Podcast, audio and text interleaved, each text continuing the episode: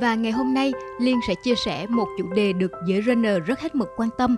Did not finish đôi khi tốt hơn cả did not start. Bài viết được lược dịch từ chia sẻ của Linda Banks trên tạp chí Ultra Running. Và trước khi đến với bài viết thì Liên xin giải thích ý nghĩa của các cụm từ viết tắt được sử dụng trong một cuộc đua.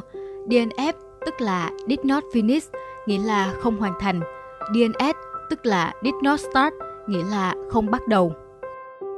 Có lẽ bạn đã từng thấy cụm từ viết tắt DNF lớn hơn DNS. Nói một cách đơn giản, điều đó có nghĩa là cố gắng và thất bại thì tốt hơn là không cố gắng chút nào. Nhưng hãy đối mặt với nó. Thực tế, DNF là rất khắc nghiệt và hy vọng bạn sẽ giữ được sự thoải mái nếu điều đó xảy ra với bạn.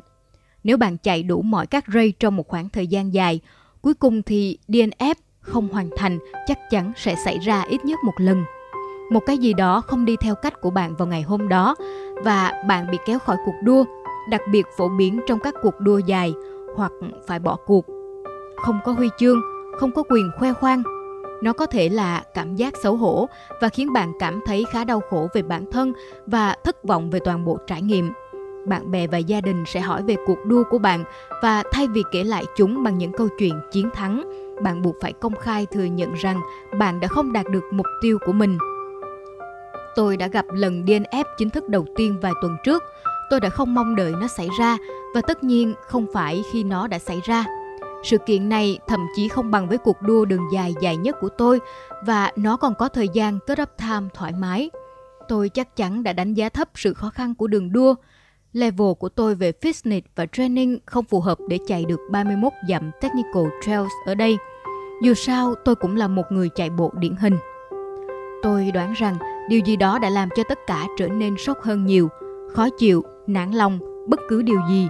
Nó làm cho tôi cố ý kiềm sức lại ở ba dặm cuối cùng của một cuộc đua 31 dặm và sẵn sàng chấp nhận DNF, ngồi lên xe để về finish line. Vài giờ sau, tôi bắt đầu phân tích hành động và thái độ của mình và lặp đi lặp lại nhiều lần trong ngày diễn ra sự kiện. Những câu hỏi vô tận và sự nghi ngờ bản thân len lỏi vào đầu tôi – có chuyện gì đã sai ở đây tôi đã có thể làm gì khác? Tại sao điều này lại xảy ra với tôi? Và mẹ kiếp, đó chỉ là có ba dặm nữa.